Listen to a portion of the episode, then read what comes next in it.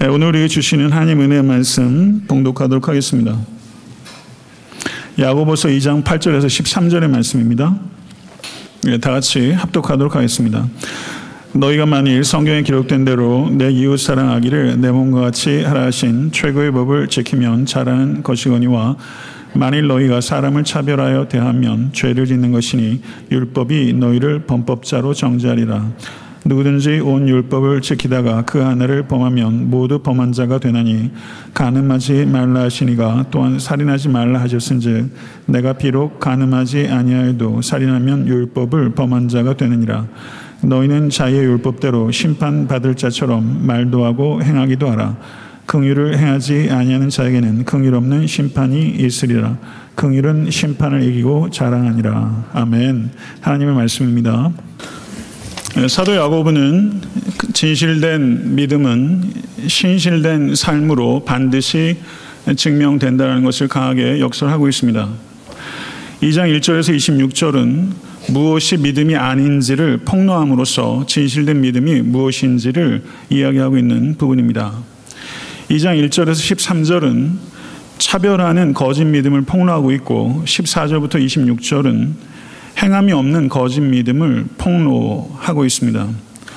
지지난주에 제가 설교한 본문이 2장 1절에서 7절인데 2장 1절부터 13절은 차별하는 거짓 믿음을 폭로하는 부분입니다. 2장 1절은 차별하지 말라라는 명령이 기록되어 있고 2절부터 4절은 예루살렘 교회 안에 있었던 가장 차별적인 모습의 한 예로서 부자와 가난한 자에 대한 차별을 이야기하고 있었습니다. 그리고 5절에서부터 13절은 차별해서는 안 되는 세 가지 이유들을 제시하고 있는 부분입니다. 5절의 말씀은 차별해서는 안 되는 신학적 이유로서 하나님께서 외모를 보지 않으시는 분이기 때문에 차별해서는 안 된다고 말씀했습니다. 그리고 6절부터 7절은 차별해서는 안 되는 논리적 이유로서 부자들에게 이용당하고 핍박당하는 일들을 겪어왔으면서도 부자들에게 잘 보이기 위해서 그들을 우대하고 아첨하는 것은 어리석고 우스꽝스러운 일이다라고 이야기를 했습니다.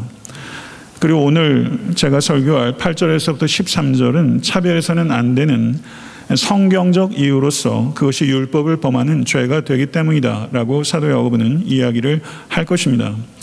예, 그러나 제가 오늘 설교하는 방식은 8절부터 13절에 각 절을 어, 강의하는 방식이 아닌 8절에 기록되어 있는 내 이웃을 내 몸과 같이 사랑하라 라는 말씀에 집중해서 오늘 말씀을 전할 것입니다. 그리고 필요하다면 다음 시간에 각 절을 강의하는 방식으로 한 차례 더 설교를 할 수도 있겠습니다. 사도 야고보는 레위기 19장 18절의 말씀을 인용합니다. 너희가 성경에 기록된 대로 내 이웃 사랑하기를 내 몸과 같이 하라 하신 최고의 법을 지키면 잘하는 것이거니와 라고 이야기를 합니다. 예수님께서는 마가복음 12장 28절 34절에 모든 계명 중에 첫째가 무엇이니까? 라는 서기관의 질문에 대답하시면서 첫째는 이것이니 이스라엘아 들으라 곧 주 우리 하나님은 유일한 주시라 내 마음을 다하고 목숨을 다하고 뜻을 다하고 힘을 다하여 주 너의 하나님을 사랑하라 하신 이것이요 이 말씀은 이사에서 6장 4절에서 5절의 말씀을 인용하심으로 대답하신 것입니다. 그리고 연이어 둘째는 이것이니 내 이웃을 내 자신과 같이 사랑하라 하신 것이라 이보다 더 큰 계명이 없느니라. 예수께서 두 번째 계명을 이야기하시면서 레위기 19장 18절을 인용하셨던 것입니다. 사도 바울도 갈라디아서에서 로마서에서 이 레위기 말씀을 인용하고 있는데요. 로마서 13장 9절을 보게 되면 가늠하지 말라, 살인하지 말라, 도둑질하지 말라, 탐내지 말라 한 것과 그 외에 다른 계명이 있을지라도 내 이웃을 내 자신과 같이 사랑하라 하신 그 말씀 가운데 다 들었느니라. 이렇게 가르치셨습니다. 성도 여러분, 내 이웃 사랑하기를 내 몸과 같이 하라. 이것이 기독교 신앙의 정수입니다. 마치 물 한 방울 안에 해와 달을 담을 수 있는 것처럼 기독교 윤리의 모든 핵심이 내 이웃 사랑하기를 내 몸과 같이 하라. 이 말씀 가운데 담겨 있는 것입니다. 사랑하다라고 번역되고 있는 헬라어가 아가파오라는 동사고 사랑이라고 번역되고 있는 이 명사는 아가페입니다. 그리스도로 사랑을 표현한 여러 가지 말들이 있지만 여기에서 이 명사는 아가페입니다. 근데 이 아가페라는 이 명사가 고전 헬라어에서는 전혀 쓰이지 않았다는 것을 우리는 주목해야 될 필요가 있습니다. 헬라의 그 유수한 철학자들과 수많은 헬라의 시인들은 이 아가페라는 단어를 그들의 작품 가운데 전혀 사용하지 않았습니다. 구약 성경의 헬라어 역본인 셉터진트 70인역을 보게 되면 이 아가페라는 단어가 매우 드물게 등장합니다. 그러면 이 아가페라는 이 신적 사랑은 언제 극치적으로 계시가 되었을까요? 우리 주 예수 그리스도의 십자가 위에서 세상 철학자들과 시인은 노래하지 않았던 노래할 수 없었던 그 아가페 사랑이 예수 그리스도의 십자가 위에서 완벽하게 계시된 것입니다.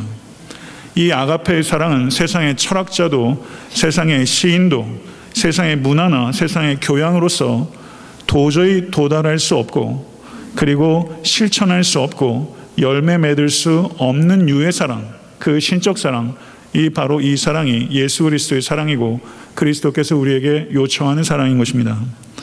그렇다면 어떻게 우리가 여러분과 저와 같은 사람이 아가페라는 이 사랑을 추구하고 실천할 수 있을까요? 성도 여러분, 십자가는 나 때문에 예수 그리스도께서 죽으셔야 했을 만큼 나의 죄가 심각하다는 것을 의미합니다. 또한 십자가는 나를 위하여 예수 그리스도께서 죽으셔야 했을 만큼 나를 귀히 여긴다는 명백한 증거입니다. 믿으십니까? 십자가는 내가 얼마나 죄된 존재이고 동시에 얼마나 귀한 존재인지를 비추어주는 거울인 것입니다. 부디 이 거울 앞에 서십시오. 십자가 앞에 설 때 내가 누구인지 정확하게 참된 나와 만날 수 있는 지점이 바로 십자가라는 거울 앞에 설 때라는 것을 기억하실 수 있게 되기를 바랍니다. 십자가를 통해서 그 거울을 통해서 자신을 바라보고 그 거울을 통해서 이웃을 바라보는 사람, 그 사람이 바로 중생한 사람입니다. 중생한 그리스도인은 십자가를 통해서 자신과 이웃을 바라보는 사람입니다. 모쪼록 바로 이와 같은 중생의 그런 확신들을 가지실 수 있는 모든 권속될 수 있기를 간절히 바랍니다. 그 다음 질문은 내 몸과 같이 사랑해야 될 이웃은 누구입니까? 하는 질문입니다. 바로 이 질문을 누가복음 10장 29절을 보게 되면 율법사가 예수께 물었습니다. 내 이웃이 누구 이오니까? 이에 대한 대답으로 예수께서 선한 사마리아인의 비유로 가르치신 것입니다.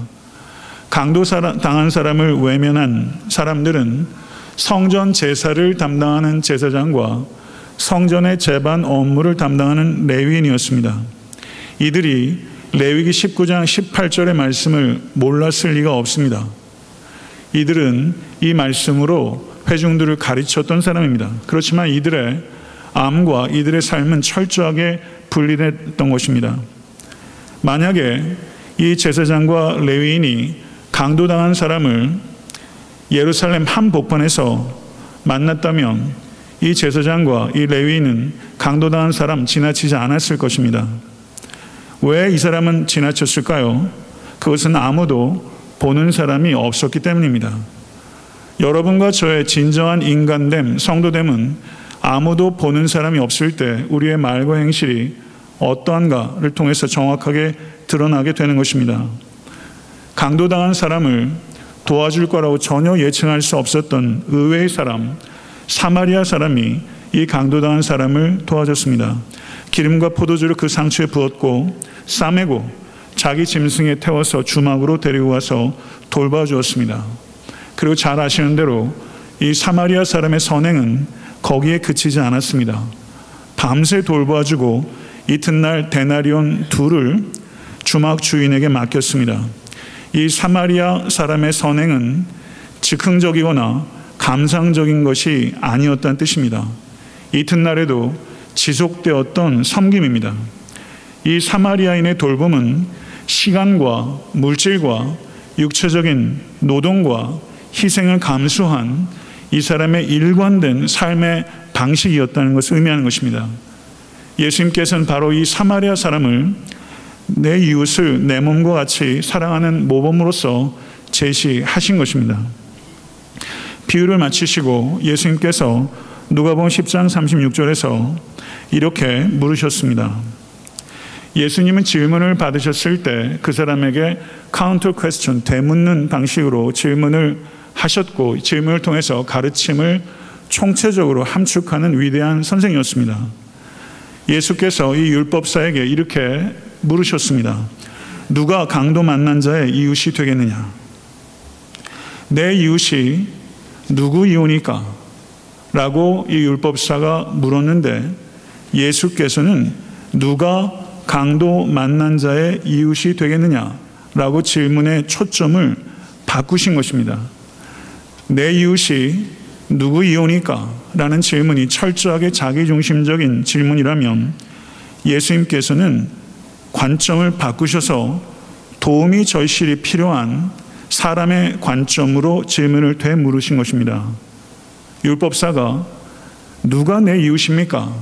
라고 질문을 했는데 예수께서는 너는 누구의 이웃이 되겠느냐? 라는 질문으로 되물은 것이고 오늘 이 시간 예배를 통해서 특별히 이제 다음 주부터는 예수께서 이 땅에 초림하신 대강절을 기념한 예배예요. 너희는 누구의 이웃이 되겠느냐? 라는 질문은 율법사에게 던져진 질문일 뿐만 아니라 바로 이 자리에 계신 여러분 한 분한 한 분에게 제게 던져진 무거운 질문이라는 것을 깊이 생각하실 수 있는 이 시간 될 수 있기를 간절히 축원합니다. 그때 율법사가 뭐라고 말했냐면요. 자비를 베푼 자니이다. 그러자 예수께서 이렇게 율법사에게 그리고 여러분과 저에게 말씀하십니다. 가서 너도 이와 같이 하라. 가서 너도 이와 같이 하라. 이 말뜻은 아무의 도움도 미치지 않는 곳에서 신음하고 있는 형제 자매에게 찾아가서 그에게 이웃이 되어주라. 이 뜻인 줄로 믿습니다. 믿으십니까? 사랑하는 성도 여러분, 예수님께서 잘 아시는 대로 마태복음 5장 43절 44절에 내 이웃을 사랑하고 내 원수를 미워하라 했다는 것을 너희가 들었으나 나는 너희에게 이르노니 너희 원수를 사랑하며 너희를 핍박하는 자를 위하여 기도하라고 가르치셨습니다. 성도 여러분, 우리가 섬겨야 될 가장 외곽에 있는 이웃이 바로 원수입니다. 우리를 사랑하는 자를 사랑하는 것도 결코 쉽지 않더라고요. 사랑이 쉽지 않다는 것을 깨닫는 것이 그만큼 철들어간다는 뜻입니다. 우리를 사랑하는 사람을 사랑하는 것, 이것은 감정에서 비롯될 수 있습니다. 그렇지만 원수에 대한 사랑은 감정에서 비롯될 수 없는 사랑입니다. 이 사랑은 믿음에서 나오는 사랑입니다. 로마서 5장 10절을 보게 되면 곧 우리가 원수 되었을 때 그 아들의 죽으심으로 말미암아 하나님과 더불어 화목되었은즉 이라고 선포하고 있습니다.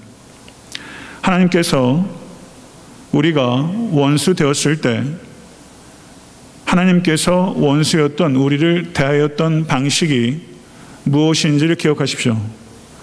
여러분과 저에게도 원수 같은 사람이 있을 것이고 앞으로도 있을 것입니다. 사랑하는 성도 여러분, 그들을 대할 때 우리가 하나님께 원수였을 때 하나님께서 우리를 대하셨던 방식대로 그 원수를 대하라는 것이 하나님의 가르침입니다. 원수를 사랑하는 것 이것은 오직 십자가에 예수 그리스도께서 우리의 증오를 잠재워 주실 때야만 하고 싶고 할 수 있는 신적 사랑입니다. 원수를 사랑하는 것 이것은 오직 그리스도인만이 추구할 수 있는 사랑이고 그리스도인만이 열매 맺을 수 있는 사랑입니다. 여러분과 저는 예수님을 믿는 사람입니다.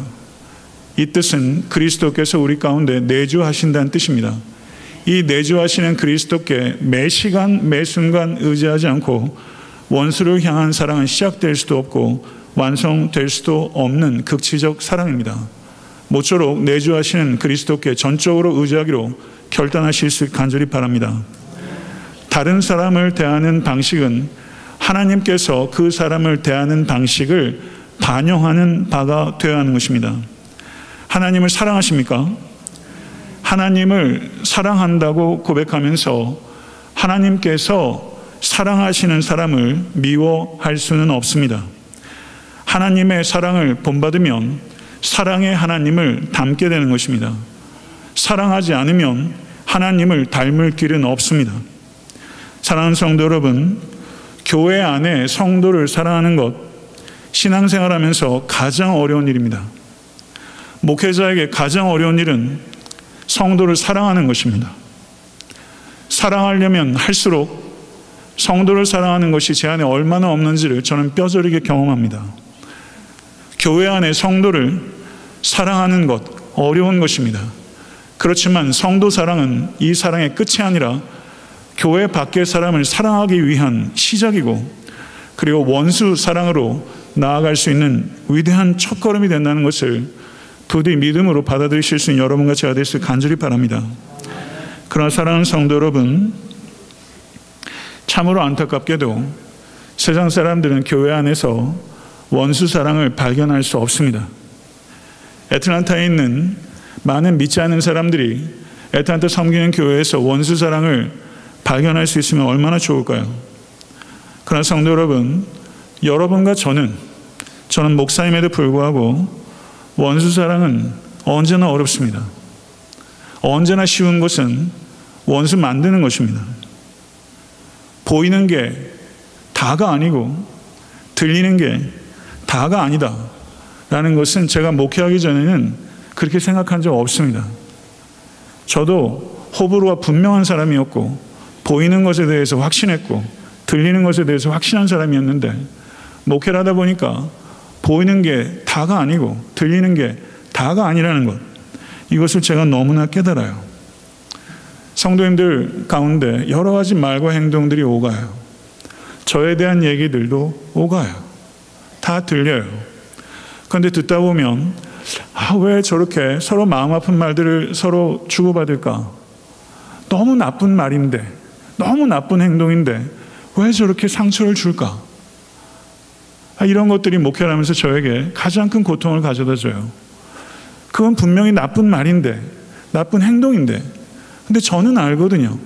그분이 나쁜 사람은 아닌데, 나쁜 사람은 아닌데, 나쁜 말과 나쁜 행동들을 하게 되는 거예요. 근데 성도님들 간에는 그 나쁜 말과 나쁜 행동으로 그냥 나쁜 사람으로 돼 있더라고요. 이런 부분들이 가만히 생각해 보면서 저는 많은 것들을 조심하게 돼요. 어저께 제가 교통사고가 있었습니다. 새벽 4시 40분에 교회를 오는데 예, 제가 차를 최근에 최근에 바꿨잖아요. 근데 교회 새벽에 4시 40분에 오는데 교회 가는 마음이 즐겁습니다. 근데 제가 이렇게 가는데 차가 싹 나와가지고 제 앞자리에 딱 서버린 거예요. 그래서 제가 급하게 핸들을 틀었죠. 차를 쳤어요. 그리고 옆에 그 도로 표지판이 있었어요. 그걸 치고 나가서 한 1.5m 되는 또랑에 제 차가 딱 박혔습니다. 어, 새벽 예배 오러 나오는 길에. 그래서 차에서 간신히 기어 나와서 어, 보니까 그 차는 없어졌더라고요. 아무도 없어요. 그래서 그 부목사님께 전화를 드렸죠. 이만 이만 하니까 나를 픽업해라. 이렇게 왔고, 그 교회 와서 설교했고, 그 다시 현장으로 갔어요. 그 경찰이 왔어요. 그래서 제가 이런 얘기를 자초지게 설명을 했어요. 그 차를 끄집어 내보니까 그 차를 제가 친 건 아닌 것 같은 거예요. 그런 흔적이 없어요. 그러니까 틀면서 곧바로 표지판을 친 걸 저는 차를 쳤다고 생각했고 박혔어요. 근데 경찰이 저한테 뭐라고 하는지 아세요? 저는 프리처고 가서 예배 드리고 또 이렇게 왔고 이렇게 했는데 저보고 라이어래요. 거짓말 한대요. 제가 과속해서 사고 내놓고 거짓말 한대요. 아, 그러니까, 어, 이게, 어, 지금 굉장히 마음이 안 좋더라고. 어떻게 그렇게 얘기를 하느냐. 음, 나는 confused 해서 그런데 그렇게 얘기를 하는 거예요. 보이는 게 다가 아닌데, 보지 못하고도 그게 다라고 하더라고요.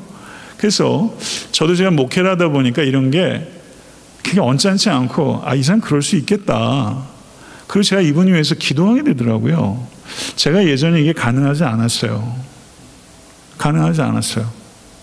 예, 옳고 그른 거 제가 끝까지 따졌거든요. 근데 가만히 생각하다 보니까 아, 내가 이렇게 경찰관처럼 할 때가 많이 있었겠구나. 보이는 것도 다가 아닌데 보지 못하고 어슴해서 그렇다고 단정져서 얘기를 하고 거짓말자니다 이런 생각과 태도를 가지고 관계를 과연 맺을 수 있을까? 전 교회 내에 이런 경찰관들이 많이 있다고 생각해요. 의도하지 않았지만 우리는 이렇게 경찰관들은 많이 합니다. 어슴하는 거죠. 그럴 것이다. 저는 목회를 하면서 그런 생각을 합니다. 제가 많은 사람을 만나요. 그래서 저는 제가 만난 사람들이 저를 통해서 그 만남을 통해서 좀 더 나은 사람이 될 수 있다면 다윗이란 사람이 인물됨이 있는데 이 다윗이라는 사람의 인물됨이 폭발적으로 성장할 수 있었던 것은 그 요나단이라는 사람이 있었어요. 요나단이 그 내면을 견고하게 다져줬기 때문에 기꺼이 걸음이 됐던 사람이 있기 때문에 다윗이라는 인물이 꼽혔어요. 저는 제가 만나는 한 사람 한 사람이 제게는 참 소중합니다. 저를 통해서 퇴보한다면 그게 저한테 얼마나 슬픈 일이겠어요. 저를 통해서 이분이 좀 더 인간다워질 수 있고 좀 더 성도다워질 수 있다면 얼마나 좋을까. 이건 목회자인 저에게 참 중요한 소명일 뿐만 아니라 한 인간으로서 그리고 한 그리스도인으로서 저에게는 이게 가장 중요한 가치예요. 제가 만나는 사람의 내면을 제가 어떻게 다져서 이 사람이 하나님께서 원하시는 모습에 좀 더 one step forward 할 수 있을까? 이게 너무 중요해요. 그러니까 저는 사람을 알아간다는 게 흥미진진합니다. 사람을 만나는 게 두려움이 저에게 있어요. 저 낯 굉장히 가립니다. 굉장히 가려요. 근데 사람이 좋아요. 어색함의 시간들을 좀 견디고 하게 되면 중심이 부딪히는 것이 경험될 때 좋아요. 근데 가만히 생각해 보면요. 우리가 정말 예의 격식 차리는 관계를 떠나서 정말 친구가 될 때까지는 관계의 위기를 경험하지 않고 부부 관계가 어떻게 다져지며 관계의 유기가 없이 부모 자식 간의 관계는 어떻게 다져지겠어요? 그러면 결국 좋은 관계는 관계의 위기를 잘 극복함을 통해서 얻어지는 선물이라는 거죠. 사랑하는 성도 여러분, 원수 사랑합시다. 이건 관념적인 얘기가 될 가능성이 높아요. 종교적 수사로 그칠 가능성이 높습니다. 원수 사랑하자 구호 올리는 것보다 옆에 있는 형제 사랑하는 것이 훨씬 어려워요. 우리가 원수 사랑하자라는 구호를 외치면서 인류애를 얘기하면서 자기 도취에 빠지지 마십시오. 옆에 있는 형제 사랑하는 것이 훨씬 어렵습니다. 그리고 이 형제를 사랑하는 데서 비롯될 때 우리가 원수 사랑에까지로 나아갈 수 있게 된다는 것이죠. 원수를 도대체 왜 사랑해야 합니까? 사랑하고 싶으십니까? 그러고 싶지 않습니다. 저 역시 마찬가지예요. 근데 왜 사랑해야 합니까? 하나님께서 기뻐하시기 때문입니다. 요셉이 형들을 용서하는 것, 시간이 필요했어요. 얼마나 기도했겠습니까? 만났죠. 그래서 만나서 얼마나 신중하게 접근합니까? 용서하는데도 지혜가 필요한 거예요. 지혜롭게 관계를 몇 번 요셉이 울고 울고 울고 하면서 자기가 만나자마자 내가 요셉의 형다 용서할게 이렇게 어설프게 적 지혜롭게 자기 희생적으로 모든 일들을 치우면서 형들을 먹이고 입히면서 그들의 머리에 숯을 놓은 거예요. 사도 바울의 표현대로 하면 하나님께서는 우리가 원수에게 보복하는 것을 원하는 것이 아니라 원수의 필요를 채우는 것을 하늘에 계신 하나님께서 원하십니다. 믿으십니까? 원수의 필요를 채우라. 그 필요를 채움으로 원수의 양심을 자극하라. 부끄러움이 깨어날 수 있도록 하라. 회개의 기회를 제공하라. 회개의 기회를 제공하라는 거예요. 원수의 머리에 숯을 놓으라. 회개 안 할 수 있습니다. 그럴 가능성이 더 클 거예요. 그러나 회개의 기회를 제공하라. 이것이 하나님의 뜻입니다. 악을 악으로 욕을 욕으로 갚지 말고 도리어 복을 빌라. 이를 위하여 너희가 부르심을 받았으니 이는 복을 이어받게 하려 하심이니라. 아멘. 이 말씀에 아멘하기가 저에게도 언제나 너무 어려워요. 우리의 문제는 예수님께서 하셨던 행동을 하려고 안 하면서 예수 사랑해요 하면서 우는 거예요. 예수께서 하셨던 행동을 안 하면서 예수 사랑해요 하면서 울어요. 예수님의 행동을 따르지 않으면서 예수님은 예배해요. 그리스도께서는 저주하는 자에게 도리어 복을 주라고 하셨고 그것이 그리스도인은 여러분과 저에게 소명이라고 말씀하셨어요. 그리고 원수를 사랑하는 것이 복을 받게 되는 통로라고 말씀하셨습니다. 믿으십니까? 아멘. 아멘 소리가 목에서 안 나와요. 저도 안 나와요. 성도 여러분, 모든 분노가 다 죄가 아닙니다. 거룩한 분노가 있어요. 모든 미움이 다 죄가 아닙니다. 거룩한 미움이 있어요. 거룩한 미움은 개인의 원수가 아니라 하나님의 원수에 대한 미움이에요. 개인의 적이나 앙심이나 자존심 상한 것에서 완전히 자유롭고 하나님의 영광을 사랑하는 마음에서 불타오르는 미움이에요. 시편의 저주 시편을 보세요. 하나님을 사랑하기 때문에 하나님의 원수를 향한 저주를 쏟아놓고 있는 거예요. 갈라디아서 1장 7절에서 9절을 보십시오. 사도 바울이 거짓 복음을 전하는 자에게 저주가 있을지어다 라고 말했어요. 사도 바울은요, 자기에게 반대하는 사람을 얘기하는 게 아닙니다. 복음을 훼손하는 자에게 대한 저주를 퍼부은 거예요. 하나님의 원수, 복음의 원수에 대해서 격정을 가져야 합니다. 복음의 원수에 대해서 목사가 격정을 가져야 돼요. 온전한 미움, 거룩한 미움, 그 미움이 여러분과 저에게 있어야 됩니다. 그렇지만 여러분과 저의 미움의 90% 이상은요, 거룩한 미움이 아니에요. 오늘 이 시간 여러분과 저는 결단해야 합니다. 거룩한 미움이 아닌 미움을 내려놓을 수 없습니다. 내 힘으로 안 됩니다. 그 미움 내려놓게 해달라고 기도하시기로 결단하십시오. 예수님께서는 자신의 십자가에 못 박은 로마 군인을 향해서 기도하셨어요. 모욕하는 자와 박해하는 자를 위하여 기도하라. 이것은요, 이것이 비실제적인 종교적 환상을 얘기하는 게 아니라는 뜻입니다. 십자가 위에 예수님께서 여러분과 저에게 지금 이 시간 초대하고 계세요. 원수를 위해서 기도하라는 거예요. 이게 십자가 예수께서 여러분과 저를 향한 초대예요.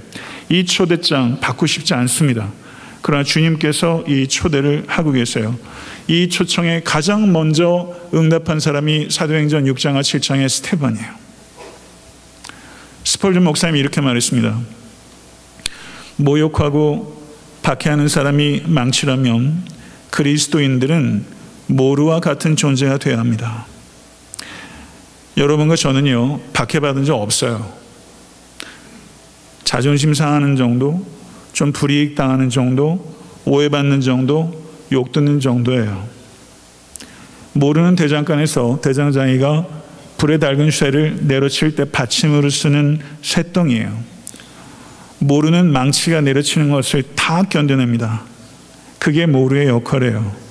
그런데도 불구하고 모루가 깨어지는 법은 없어요. 항상 망치가 깨어져요. 예수 그리스도께서 골고다의 십자가에 의해서 모루처럼 그 모든 것들을 다 받으셨어요. 예수는 골고다의 모루입니다. 예수께서 몸이 깨지셨어요. 그런데 실제 깨진 것은 예수가 아니었습니다. 마가복음 15장 39절에 예수의 사형을 집행했던 백부장이 부러진 망치였어요. 사도행전 6장과 7장을 보게 되면 스테반의 순교가 기록되어 있는데 실제 성경 원어는요. 스테반의 몸이 터졌다고 표현하고 있습니다. 돌에 맞아서 스테반의 몸이 실제 물리적으로 터졌어요. 그런데 스테반은 모루였어요. 스테반을 쳤던 망치가 여럿 있었습니다. 그 중에 스테반의 옷을 가지고 있었던 사울이에요. 사울이 스테반을 치면서 이 사울이라는 망치가 금이 간 겁니다. 7장에서 금이 간 거예요. 하늘을 우러러 스테반의 무릎을 꿇고 저들을 용서하여 주시옵소서라는 그 기도에 스테반이란 이 사울의 망치가 금이 간 거예요. 그리고 사도행전 9장에 담에색으로 가는 도상에서 예수 그리스도를 만났을 때 나는 내가 박해하는 예수라. 박해한 적이 없는데 나는 교회만 자네했을 뿐인데 예수께서 나는 내가 박해하는 예수라 라고 말씀하셨을 때 이 사울이라는 망치가 그때 부러진 거예요. 사랑하는 성도 여러분, 초대교회 교부였던 크리스토스톰이라는 사람이 이런 말 했습니다. 원수를 위해서 기도하는 것은 절제, 절정입니다. 이렇게 표현했어요. 원수를 위해서 기도하는 것은 절제의 절정입니다. 아름다움은요, 절제에서 비롯됩니다. 사랑도 절제를 잃어버리면 추해져요. 인간의 아름다움은요, 고결함은 절제에서 나와요. 신앙의 절제의 절정은 원수를 위해서 기도하는 것입니다. 산을 좋아하는 분들 계시죠? 2,000m, 3,000m, 7,000m 산 한번 올라간다 해보세요. 정상을 가지 않는 사람은 셀파죠. 정상은 가야 하는 것입니다. 그 신앙생활의 절정의 정상이 뭐냐면 원수를 기도하는 것입니다. 원수를 위해 기도하는 거예요. 사랑하는 성도 여러분, 원수를 사랑하는 마음이 생길 때까지 기다리면 원수를 위해서 기도 한 번 하지 못하고 예수님 만나게 되실 거예요. 원수를 위해서 기도하는 감정은 생기지 않습니다. 누구에게도 생기지 않아요. 원수를 위해서 기도할 수 있는 감정은 원수를 위하여 감정과 상관없이 기도할 때 생기는 것입니다. 믿으십니까? 아멘. 여러분 오늘 이 결단 여러분과 제가 할 수 있게 되 간절히 바랍니다. 사랑하는 성도 여러분 증오하는 것 얼마나 어려운지 몰라요. 미움 받는 것보다 미워하는 게 참 힘들어요. 목회하면서 미운 사람 안 생기겠어요? 제가 성자처럼 보입니까? 착각하지 마세요. 제 안에도 미움이 싹 터요. 싹 터요. 미움이 뿌리를 내릴 수 있어요. 목사 안수를 받고 나서부터 그런 뿌리들이 많이 걷어졌지만 목회를 하다 보면서 정말로 거짓말장애도 되고 이런 일이 참 많아요. 내가 이런 소리까지 들어야 되나? 이런 생각들이 참 많이 들어요. 사랑하는 성도 여러분, 여러분 그러시죠? 내가 교회 다니면서 이런 소리까지 들어야 되나? 여기까지인가 보다. 이런 생각이 안 드는 관계 어디 있어요? 여기가 끝인가 보다. 이 생각 안 드세요? 부부간에는 안 들던가요? 자식 키우면서도 예낭은 여기까지인가 보다.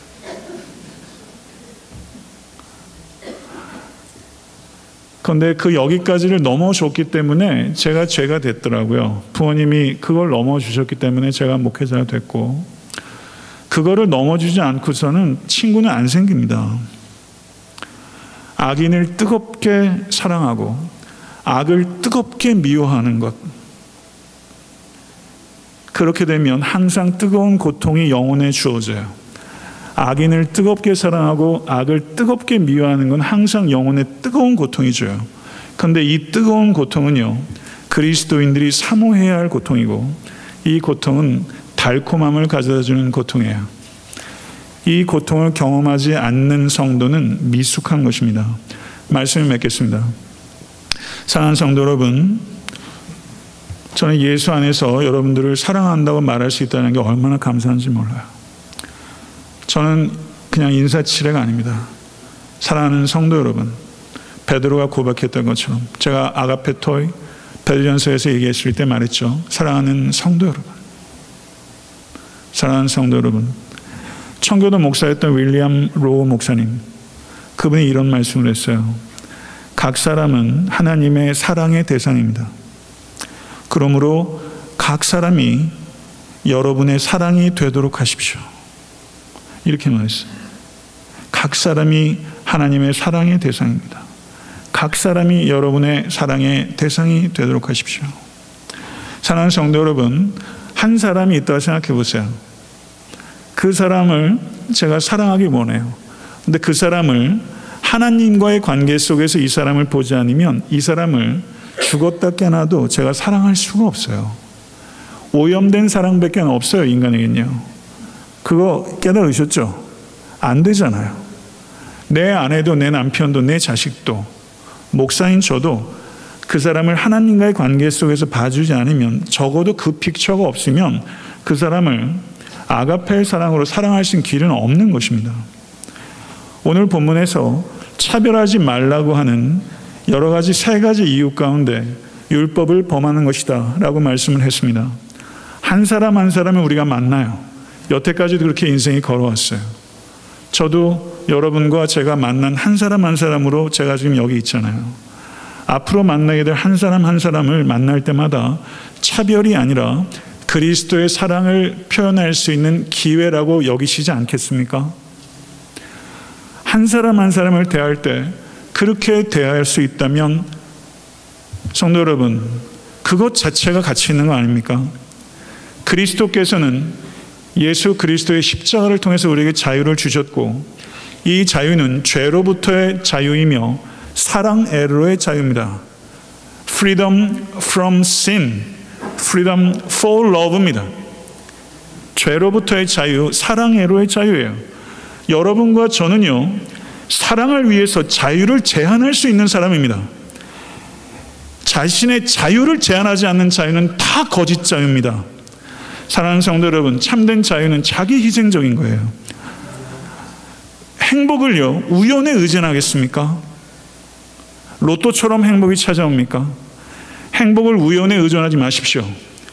참된 행복은 참된 사랑을 통해서 오는 거예요. 우연에 의존하지 않을 수 있는 행복, 참된 사랑입니다. 사랑할 때 참된 행복을 경험할 수 있게 되는 것이고 이 행복을 경험하는 모든 권속되실 수 있게 간절히 축원합니다. 사랑하는 성도 여러분, 이 앞에 있는 저는 여러분의 믿음의 대상이 아니에요. 믿을 만한 사람이 되는 게 제 소원이지만 저는 믿음의 대상이 아닙니다. 옆에 있는 모든 이들은 사람은 그 누구도 믿음의 대상이 아니에요. 믿음의 대상은 성삼이 하나님밖에는 없습니다. 사람은 사랑의 대상이에요. 덮어주지 않아도 되는 인생 한 사람도 없습니다. 사랑의 힘을 가진 자, 힘을 사랑하는 자, 오래전에 제가 이 부분을 얘기했어요. 힘을 사랑하는 자들이 바깥에 많습니다. 여러분은 저는 사랑의 힘을 가진 자가 되어야 합니다. 그래서 힘을 사랑하는 자들을 부끄럽게 하고 이길 때 이 세상에 진정한 평화가 찾아오게 되는 것이죠. 이 세상에 사탄의 지는 견고합니다. 여러분과 저는 그리스도의 사랑에 전염돼야 합니다. 여러분과 저 그리고 에탄타 섬기는 교회 소유와 재능과 시간과 은사들 이웃을 위해서 우리는 아낌없이 쏟아내야 합니다. 그래서 사탄의 견고한 진에 균열을 가하고 굉음을 내면서 그 진이 격파되는 것을 우리는 봐야 합니다. 믿으십니까? 사랑하는 성도 여러분, 그리스도처럼 사랑하기. 자, 한번 따라해 보시죠. 그리스도처럼 사랑하기. 다시 한번요. 그리스도처럼 사랑하기. 불가능한 꿈입니다. 그러나 하나님은 그리스도처럼 사랑하기 이 꿈을 꾸라고 이야기하는 것입니다. 말씀을 맺겠습니다. 한 목사님이 소년에게 물었어요. 얘야, 너는 장래에 어떤 사람이 되고 싶니?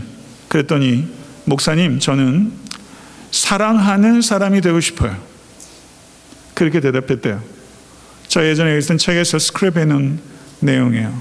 저한테 그게 감동이 됐어요. 목사님, 저는 사랑하는 사람이 되고 싶어요. 저는 우리 자녀들에게 이런 꿈을 줄수 되길 간절히 바랍니다. 사람의 크기는 사랑의 크기예요. 그리스도처럼 사랑하는 사람이 되고 싶어요. 그래서 저는 오늘 설교의 제목을 사랑하는 사람이 되고 싶어요. 이걸 설교 제목을 했어요. 이게 여러분과 저의 꿈이 될 수 있으면 참 좋겠어요. 그리스도처럼 사랑하는 사람이 되고 싶어요. 아멘. 이렇게 돼서 여러분이 속한 모든 가정과 공동체가 조금 더 천국을 경험할 수 있도록 그렇게 될 수 있으면 얼마나 좋겠습니까? 경험하실 수 있게 되고 우리 주 예수 그리스도 간절히 축원합니다. 기도하겠습니다. 존귀하신 주님, 우리를 사랑해 주셔서 감사합니다. 이 모든 인간의 지각을 뛰어난 이 사랑을 우리가 기도를 통해서 기도할 수밖에 없는 지식인 줄로 믿습니다. 이 사랑 저희들이 깨닫고 형제 자매와 이웃과 성도들을 사랑하고 원수까지도 사랑할 수 있기를 원하며 우리 안에는 그러한 감정도 능력도 없는 것을 주님 앞에 고백합니다. 성령님, 우리에게 아버지 하나님 미움이 있습니다. 주여 찾아오셔서 이 미움의 뿌리를 뽑아주시고 믿음으로 결단하며 원수 삼은 자를 위해서 기도하기로 결단케 하시고 지혜와 희생을 통해서 그 모든 일들 가운데 주님 기뻐하신 열매가 있을 수 있도록 주의 역사에 주시옵소서. 원수까지 사랑하는 그 사랑이 애타한테 섬기는 교회에서 보일 수 있게 되기를 그리고 나의 삶에 보일 수 있게 되기를 원수 사랑을 열매 맺어 원수였던 우리를 사랑하신 예수를 만날 수 있게 되기를 그때 주님을 주여 이 사랑의 열매를 가지고 만날 수 있을 수 있도록 우리의 삶을 다스릴 수 있도록 성령님이 임하여 주시옵소서 예수 그리스도 이름으로 간절히 기도드렸사옵나이다. 아멘.